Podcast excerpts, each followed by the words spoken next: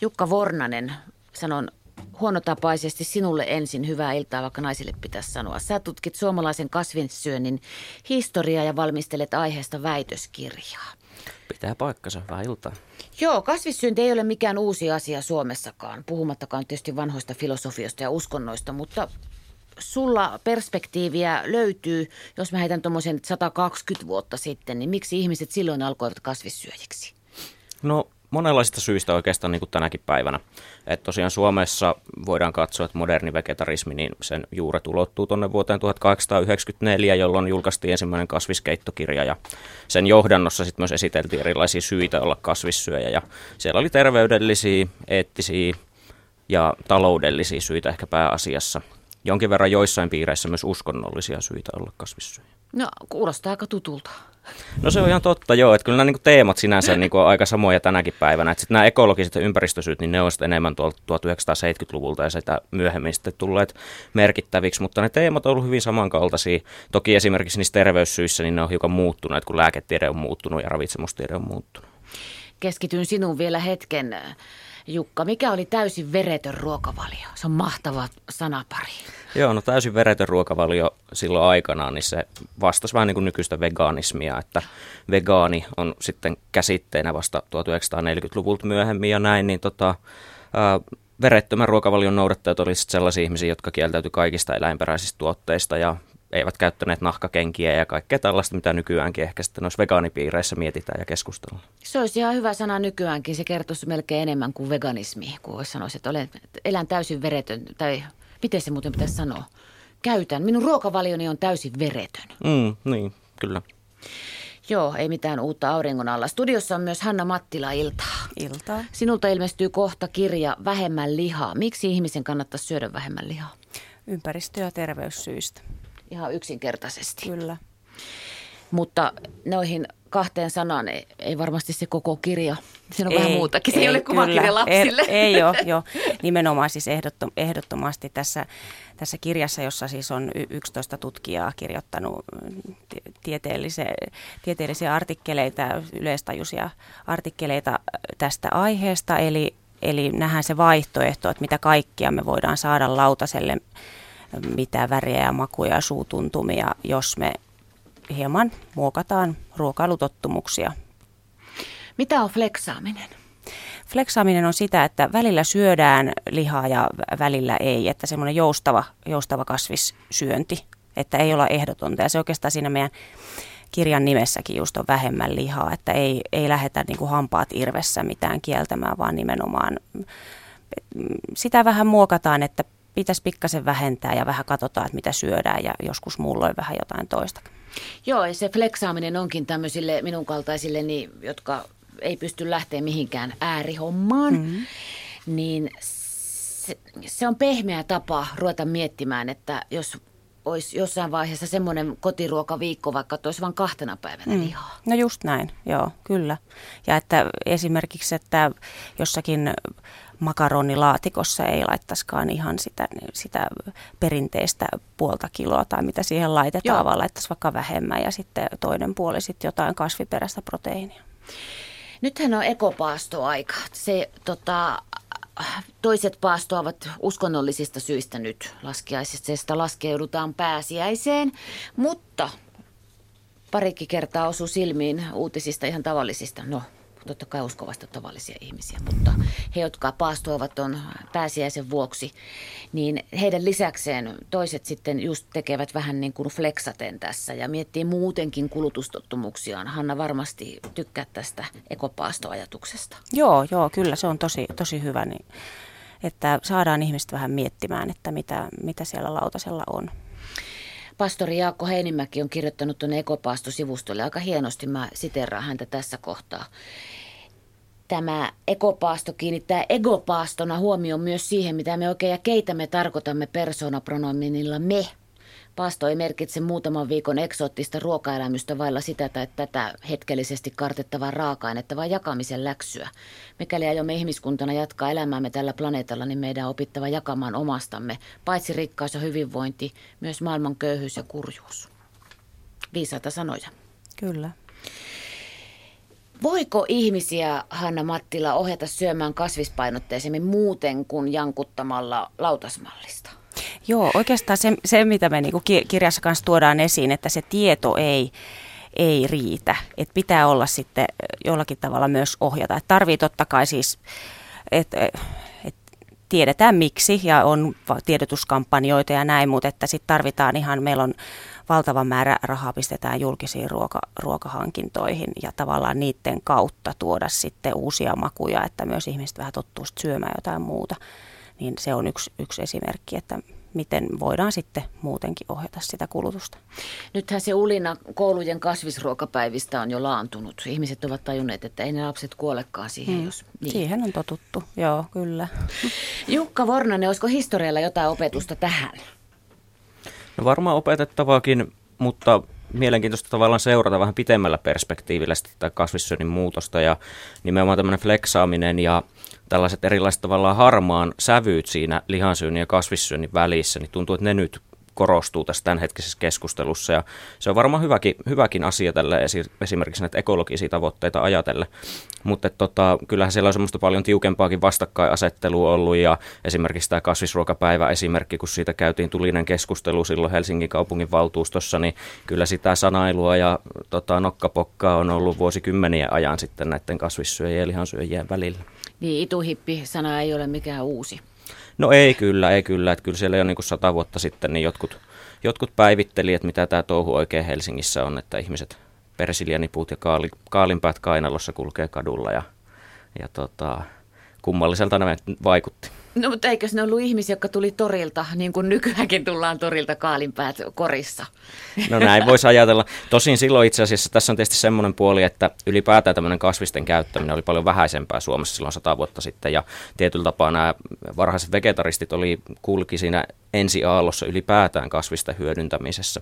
Että se oli hyvin paljon enemmän viljapainotteista ja maitotuotteet ja lihatuotteet ja näin joten ehkä siinä kuviossa se on vaikuttanut vielä erikoisemmalta, että jotkut syösit pelkästään niitä kasviksi. Niin, pottua ja kalaa ja leipää. Sillä tämä maa on rakennettu ja sitten siihen teurastusaikaan niin lihaa siihen lisukkeeksi. Nimenomaan. Yle, Radio Suomi. Niin, ei mitään uutta auringolla. Otsikkomme tässä kohtaa, kun ihan pihalla ohjelmassa puhutaan kasvissyönnin historiasta Suomessa. Jukka Vornanen, sä oot sitä tutkinut ja väitöksen siitä se tulee ulos aivan kohta, eikö se näin se aikataulu menee? No kyllä no, tässä taitaa vielä vähän mennä, no, mutta, mutta tekeillä on. Tekeillä kyllä. on, tekeillä on. Kyllä.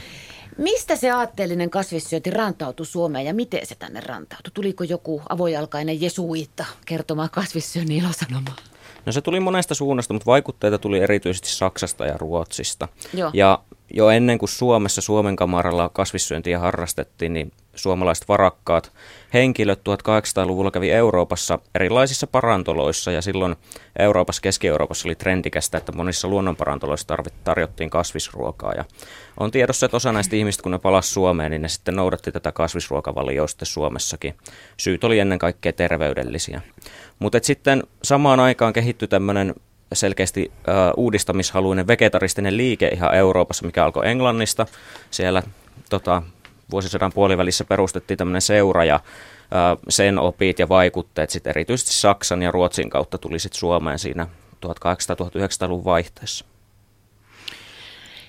Mitä kaikkea piti sisällään Helsingin Rauhankadulle avautumaan ensimmäisen vegetaristisen päivällistarjoilun se puff-pöytä? Sä oot tutkinut näitä vanhoja vanhoja mainoksia. Joo, no ihan siitä ensimmäisestä itse asiassa ei niin tarkkaan tiedetä, että siitä on vain pari lehtimainosta olemassa, mutta siinä sitten muutama vuotta myöhemmin perustettiin tuommoinen Kaarin Poltin vegetaariset ruokasalit ja niistä sitten jo vähän tarkemmin tiedetään, että siellä oli lounastarjoiluaikaan tämmöinen seisova pöytä sitten, missä oli erilaisia kasviksia ja sitten jonkinlaisia niin sanotusti lihan korvikkeita, että niitä sitten valmistettiin pavuista, pähkinöistä, linsseistä, kasvispyöryköitä, kasvispihvejä, niin kuin tänäkin päivänä sen tyyppistä. Ja silloinkin jäkätettiin siitä, että jos luki vaikka että pavuista tehtyä vasikanleikettä, niin miksi se pitää niin kuin puhua lihaa, lihana. Joo. Nyt on seitankin kun kanssa ihan samaa juttua sojanakit. Joo, joo kyllä, kyllä sitä keskustelua käytiin silloinkin ja sitä kävi niin kasvissyöjät itsekin, että silloin vegetaristeilla oli 1900-luvun alussa tämmöinen oma terveyslehti ja siellä kirjoitettiin tästä ja joku kasvissyöjä kritisoi sitä, että miksi pitää käyttää tämmöisiä lihaisia nimiä ja kertoi semmoisenkin esimerkin, että miten jossain paikassa joku oli kasvispihviin asettanut oikein makaronin palasen siihen keskelle ikään kuin tämmöiseksi kylkiluun jäljitelmäksi, niin kuin se olisi ollut oikea leike. Et en tiedä, tota, kuin todellinen tämä tarina sieltä sadan vuoden takaa on, mutta että hyvin tarkkaan silloinkin saatettiin jäljitellä niitä liharuokia. Hanna Mattila, sä tosiaan, sulta tulee kirja ulos, vähemmän lihaa. Me puhuimme tuossa äskeisen Sweetin aikana siitä, periaatteessa tuosta, että kun mä olin sitä, että miten mä saisin sen, kun mä opettelen nyt vasta tekeen soijasta esimerkiksi hyvää ruokaa ja siltä, että se näyttäisi lihalta – niin miksi mä haluan, että se mm. näyttäisi mm. lihalta? Joo, ei ihan, ihan sama, tuosta meinasin Jukkaa keskeyttääkin, että ihan sama mekin siinä kirjassa pohditaan, että, että tavallaan ne on ne kaksi, kaksi vaihtoehtoa, että, kehit, että on, on nämä niin kuin lihan korvikkeet, vaikka keinolihat sun muut, tai sitten että kyllä meidän niin kuin pitäisi panostaa siihen toisenkin puolen, että tavallaan, että mitä, mitä meillä on kas, kasviksissa valtavia mahdollisuuksia, että miten, miten niistä sitten pystytään, mutta niitä ei vaan osata. Että tavallaan, että siinähän on hirveätä haastetta sitten kaikille kokeille, kotikokeille ja muillekin, että saadaan niitä uusia, uusia makuja ja värejä lautaselle, millä tavalla saadaan maistumaan. Ja just niin kuin puhuttiin, puhuttiinkin, niitä maustaminen, että kyllä se pitää myös maistua hyvältä. Että ei, ei tässä nyt haluta mitään niin kuin, tilalle huonompaa, vaan nimenomaan se pitää olla parempaa. Miten se sitten lähtisi? Olisiko se tuolla vaikka peruskoulun köksän tunneilla? No joo, tämä itse asiassa, mä tänään kuulinkin, että että täällä, tota, oliko se nyt Espoo vai Vantaan kouluissa, niin heillä on tämmöistä niin kuin köksän tunneilla nimenomaan, että nämä oppilaat pistetään itse niin kuin keksimään näitä kasvisuurakareseptejä ja testaamaan hyviä. Ja sitten ne oikeasti ottaa niitä reseptejä sinne kouluruokailuun. Niin tämähän oli tosi mahtava niin kuin osallistamista, että millä tavalla sitten saadaan sitten ne oppilaatkin innostumaan siitä asiasta. Kuulosti tosi hyvältä kyllä. Miten tämä termi lihaa syövä valkoihoinen heteromies, pitäisikö se heivata jo kuopan pohjalle? Tosi kyllä, kyllä se pikkasen pitää paikkansa. Vaikka, vaikka, vaikka just siis, näähän on, tämä on tosi kiinnostava, nämä on niinku eri, eri nämä, ryhmät, millä tavalla sit, sitten syö, mutta kyllä siinä nyt oli nähtävissä, että, että näissä, näissä nuoremmissa miehissäkin sitten alkaa jo olemaan sitten kasvisruokaa vähän positiivisemmin suhtautuvia. Ja on siinä semmoinen ongelma ehkä, että se hirveän paljon sitten normalisoi sitä lihansyöntiä, mikä tietysti onkin nyt ollut tietynlainen tämmöinen yleinen tapa ja tottumus meillä, mutta et sitten kun katsotaan vähän pitemmälle, vaikka 100 vuotta tai 150 vuotta taaksepäin, niin ei se lihan syöminen nyt todellakaan ole ollut niin yleistä, eikä kaikkien saatavilla ja näin, että tämmöinen lihaa syövä valkoinen heteromies, niin se tuntuu vähän ehkä enemmän tämmöiseltä 50-luvun jälkeen syntyneeltä käsitykseltä sitten. Mm. Joo, ja se pohjaa varmaan, voisiko olla joku Karin pilapiirros tai jotain tämmöistä. Mm. Meidän kuuntelija G kirjoittaa täällä meidän Radio Suomen lähetysikkunassa, että minäkään en ole syönyt punaista lihaa kymmenen vuoteen, eikä paluuta tule, mutta kyllä kasvisruokaan siirtyminen oli aika iso juttu, koska oli opeteltava ihan uudet mm. ruuat. Ja jossain kohtaa esimerkiksi tuolla, kun oli vielä Neuvostoliitto ja siellä jos oli ihminen, joka ei syönyt lihaa, niin se oli sitten pakasten vihanneksia, mitä söi ja se oli pitkään Suomessakin suurin piirtein sitä. Sen jälkeen tuli nämä kermassa uitetut kaikki Joo, gratinoidut. gratinoidut kasvikset. Joo, jos sä, Hanna, näytät ihan uupuneelta, kun mä sanon Eilen söin ja yllätyin, että tämmöisiä vielä on olemassa. Aha, et siis itse, itse tehnyt? En, en ihan oli lounasta ravintolassa. Tässä on yksi syy siihen, että se käsitys on ka- karmea. Joo, että pakastivihanneksia, kun on kymmenen vuotta kaveri aina saanut etensä, kun on pyytänyt jotain kasvisruokaa, niin Niinpä, kyllähän se muokkaa niin, niin, sitä joo, näkemystä. Joo, kyllä. Ja siis nämä ruokatottumukset, ne on, ne on tosi syvässä. Ja, ja kaikki, kaikki niin kuin tämä kulttuuri siinä ympärillä, kaikki urheilukisojen makkaran paistamiset sun muut, että se on, ne on tosi syvällä, että miten näitä saadaan. Joo, lätkäottelussa höyrymakkara. Joo, kyllä, joo. Niin, Jukkakin Kuvitelkaa tossa. sinne nyt sitten joku tota, mikä nyt olisi härkäpapupatukka. Niin. Ehkä jonain päivänä Joo. toivottavasti. Täällä Saku heittää, omia ruokatottumuksia ei pitäisi tuputtaa muille. Mitäs Hanna sanot tähän? Anteeksi, omia, omia ruokatottumuksia. ruokatottumuksia ei pitäisi tuputtaa muille.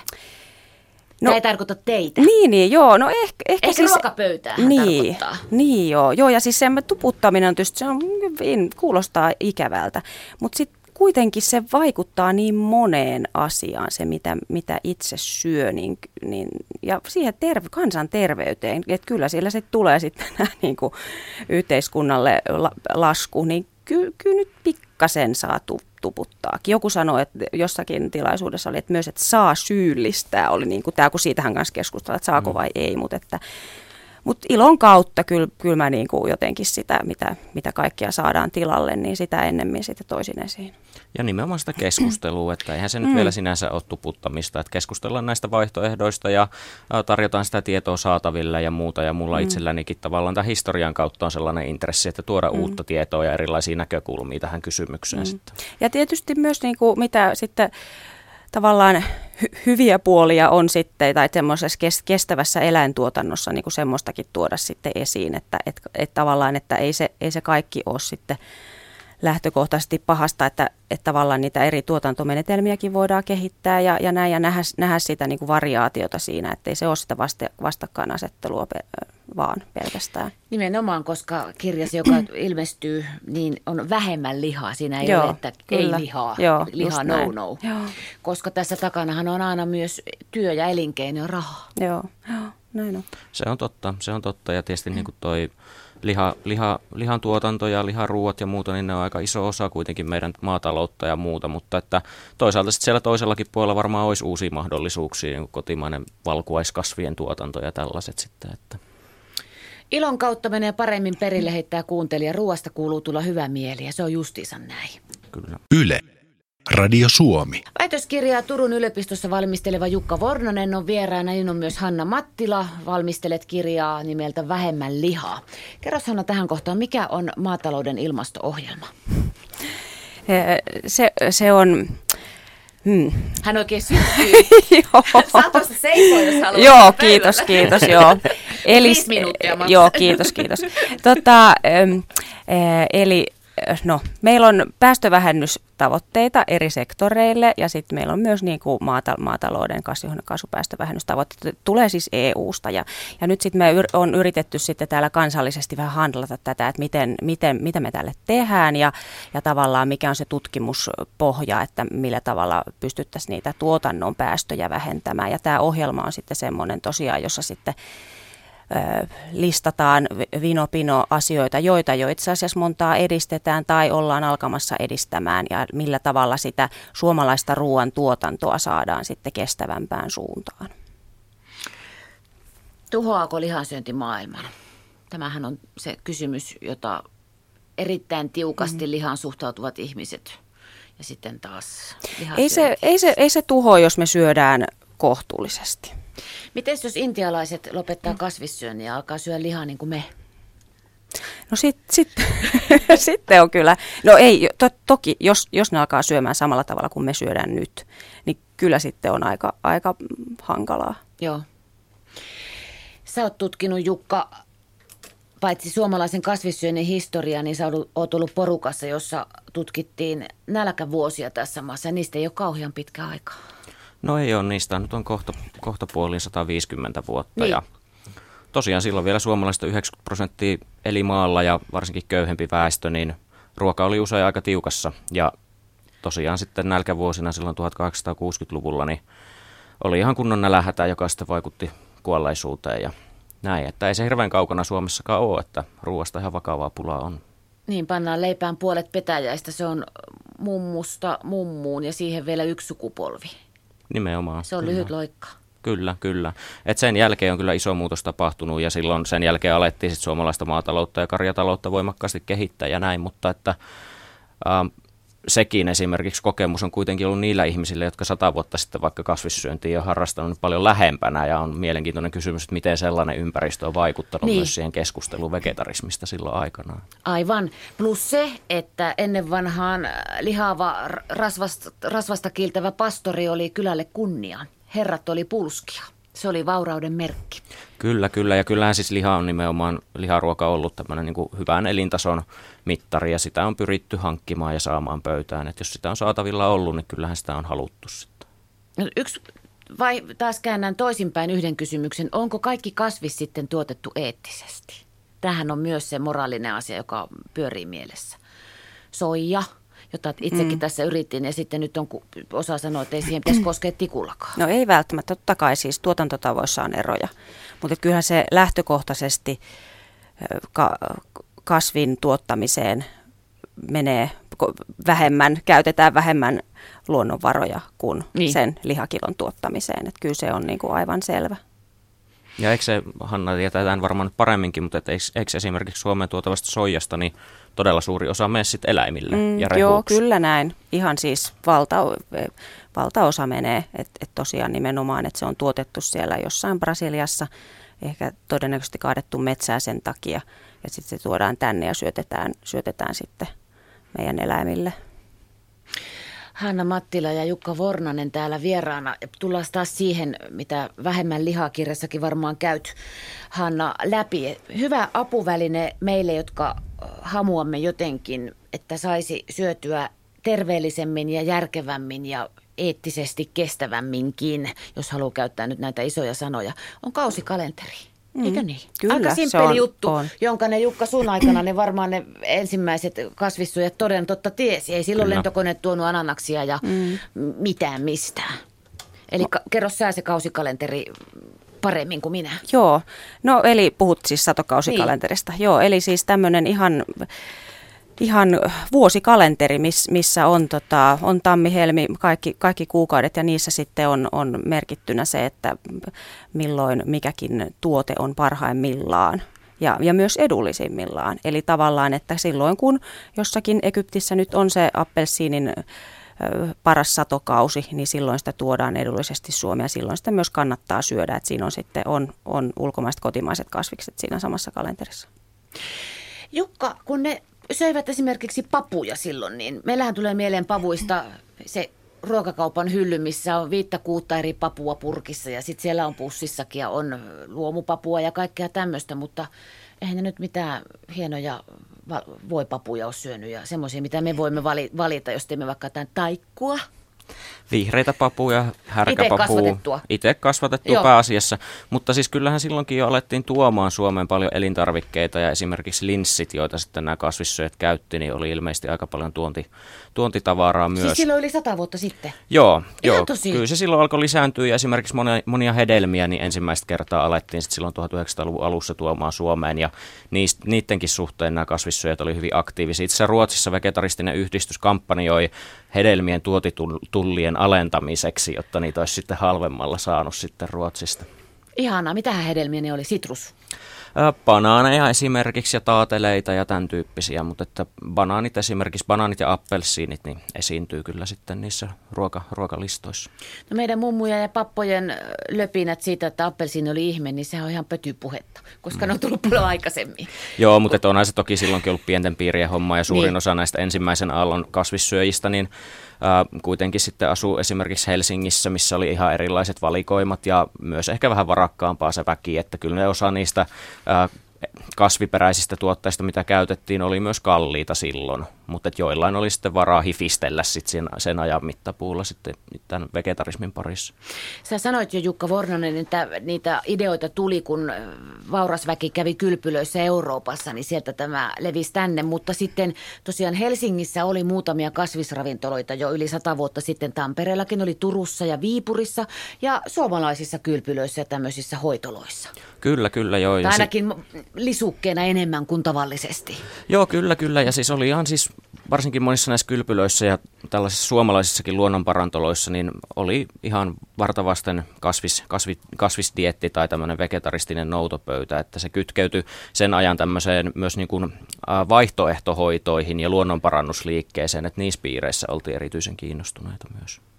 Kun mä sanon kylpylä, niin yhtäkkiä mulle tuli mieleen yksi Chaplinin vanha lyhyt elokuva, missä hän menee, tota, tai se Chaplinin esittämä hahmo menee semmoiseen kylpylään parantamaan itteensä, mutta kun siellä on sellainen terveyslähde, mutta silloinkin sitten omat viinakset mukana. Eipä mennä nyt tähän. Sori, mulla jäi pyöriin kuva siitä, kun se juoksee ympyrä. ympyrä. Tuosta muuten, jos, jos voin kommentoida, niin kyllähän nykyisinkin mainitsit taikut, niin tosiaankin suomalaiset matkustaa hirveästi ulkomaalle ja saa näitä vaikutteita semmoisista kulttuureista, jossa ehkä syödään todennäköisesti vähemmän lihaa. Ja meillähän tulee nyt paljon uusia, uusia sitten äh, ihmisiä ulkomailta, niin tavallaan, että millä tavalla me voimme hyötyä sitten heidän, niin. heidän tavallaan oppia näistä erilaisista kulttuureista. Niin kyllä tässä on nyt tämmöinen musta aika, aika hyvä hetki myös niin kuin tässä ruokakulttuurimielessä. Niin, tämmöinen murros ihan.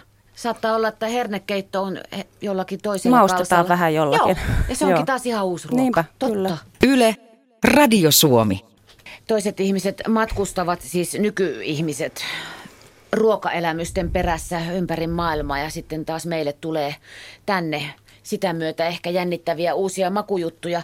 Hanna, sinun kanssa puhuttiin äsken, Mattila, tämän laulun aikana, vaikka sä olisit halunnut kyllä tanssia, mutta pakotimme sinut istumaan siinä siitä, että jos ei ole mikään mieletön kokki, niin esimerkiksi just ne papupurkit kaupan hyllyillä, niin ei, ei ne kerro sinänsä mitään, kun ei tiedä, mitä niistä voisi tehdä. Mitä tälle pitäisi tehdä?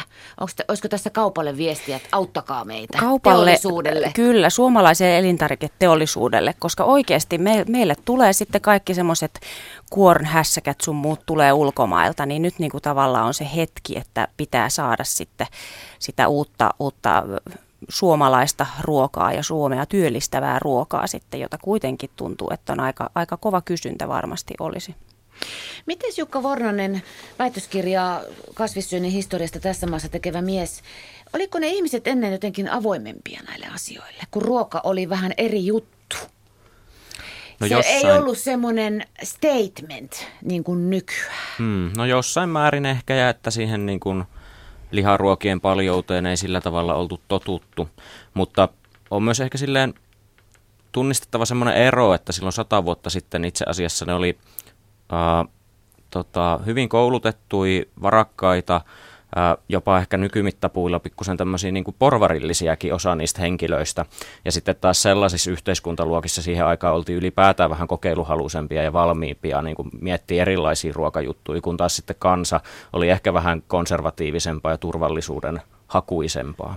Ja nyt porvaria pidetään muuttumattomuuden pylväänä. Kyllä ehkä. näin. Niin. Toi kokeilut on aika hyvä, hyvä just, että toisaalta siis ihmiset on kauhean konservatiivisia nykyisin ruokavalinnoissa ja rutiinien pohjalta tehdään ostokset, mutta toisaalta sitten oikeasti sit tulee joku avokaadopasta, josta kaikki on ihan, ihan niin kuin... Pyörryksissä. Joo, että on ihan mahtava juttu. Niin, niin tavallaan, että, että halutaan semmoisia niin pieniä muutoksia kokeilla, niin jotenkin se, niiden kautta mun mielestä tämä, tämä tämmöinen kassispainotteisempi ruokavaliokin voisi mennä vähän niin kuin takaoven kautta edistää asiaa. Jaha, täällä meille lähettää kuuntelija kasvissyöntöä herrojen kotkotuksia ja kotkotukset kuuluvat sinne, missä pippuri kasvaa perskule. Kaikuja sadan vuoden takaa. Joo, mutta et kyllähän se on siis tosi moni, moninainen ilmiö ja paljon erilaisia näkökulmia. Monesta eri tulokulmasta voi lähestyä kasvissyöntiin ja tota, kyllähän se niin kuin tänä päivänä niin on, on ihan varten otettava vaihtoehto kaikille, kaikille suomalaisille mun mielestä ja sitä se nyt on ollut jo pitemmän aikaa kyllä. Että. Sota muuttaa aina kaiken. Sota jossain muualla kuin omassa maassa, se muuttaa Suomea tällä hetkellä, mutta sota muutti elintarvikealan, Jukka, siinä sun tutkimuksen mukaan. Tuli pula ja ruokaa tehtiin siitä, mitä oli. Joo, tämä kasvissyönnin historian tutkimus on vielä aika alkuvaiheessa Suomessa ja näyttää nyt siltä, että sieltä niitä sadan vuoden takaisin asioita on tutkittu ja sitten tunnetaan se, että mitä sitten 70-80-luvulla alkoi tapahtua, sellaiset kehityskulut, jotka tietyllä tapaa suoremmin johtaa tämän päivän kasvissyöntiin. Mutta sitten siellä välillä 40-50-luku on vähän sellainen kasvissyönnin musta aukko tällä hetkellä, että ei oikein tiedetä, että oliko silloin vegetarismia Suomessa vai ei. Ja se kyllä varmasti aika paljon johtuu siitä sitten pula-ajasta, mikä tuli soda, sodan myötä. Sekä niin kuin materiaalisesta pulasta, mutta ehkä myös siitä, että jotenkin niin kuin aika ja arvot oli sitten niinä kovina aikoina vähän vähän kovemmat ja ankarammat ja ehkä se kasvissyönti ei oikein soveltunut sitten siihen ympäristöön. Ja ruokakortilla. No mutta ihmiset kasvatti salaa kerrostalojen ylävinteillä lehmiä ja maalta tuotiin mitä sun salakuljetettiinkaan, että kaikki se on vaikuttanut siihen ajatusmaailmaan tietysti. No se on, se on totta joo, ja siis kyllähän silloin on taas ollut vähemmän, vähemmän lihaa saatavilla. Et ylipäätään tässä just tavallaan historiallisessa kontekstissa niin on silleen huomioitava, että semmoiset ajat, jolloin ollaan oltu ilman lihaa olosuhteiden pakottamista syistä ja sitten sellaiset ajat, jolloin joku on päättänyt vapaaehtoisesti olla syömättä lihaa ja silloin sitten puhutaan siitä varsinaisesta kasvissyönnistä tai vegetarismista. Sä mainitsit jo sen, että yli sata vuotta sitten oli ihmisiä, jotka söivät veret, verettömän ruokavalion mukaan, eivätkä halunneet käyttää nahkakenkiäkään. Se kuulostaa todella radikaalilta niin kuin yli sata vuotta sitten. Kyllä näin, mutta että se, Tietysti hyvin pieni joukko ihmisiä. Joo, siis tosiaan puhutaan, puhutaan hyvin, hyvin pienestä joukosta, mutta, mutta se eettiset kysymykset eläinten tappamisesta ravinnoksi, niin ne on kuitenkin länsimaissakin aika vanhoja, että niitä on 2000 vuotta sitten jo esitetty täällä niin. meilläkin ja, ja varsinkin just näissä verettömän ruokavalion piireissä, niin ehkä sitten tämä eettiset kysymykset korostu entistä enemmän ja haluttiin sitten rajata jopa ne nahkatuotteetkin pois siitä omasta elämästä. Kerropas Hanna, mitä on rekorenkaat?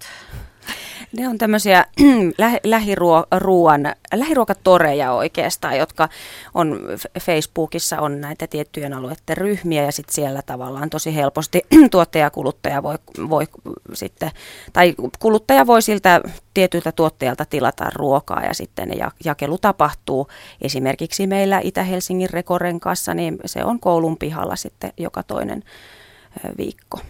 Tähän kuulostaa vanhalta elämältä. Kyllä. Maitopääläri kouraa ja joo. se, jolla ei ole maata, missä viljellä mitään, niin menee ostamaan siltä, jolla Ihan on. just näin, joo. Ja riihikuivalla maksetaan? Joo, joo, kyllä.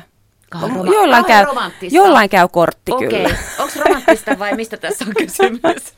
Mutta siellä muuten puhutaan resepteistä myös ja, ja niin kuin tämmöisistä, että vaihdetaan ihan, joo, kyllä, että tavallaan siinä tulee se, että tulee jotain uusia, uusia tuotteita ja sitten miten niitä valmistetaan, niin se, se on tämmöistä.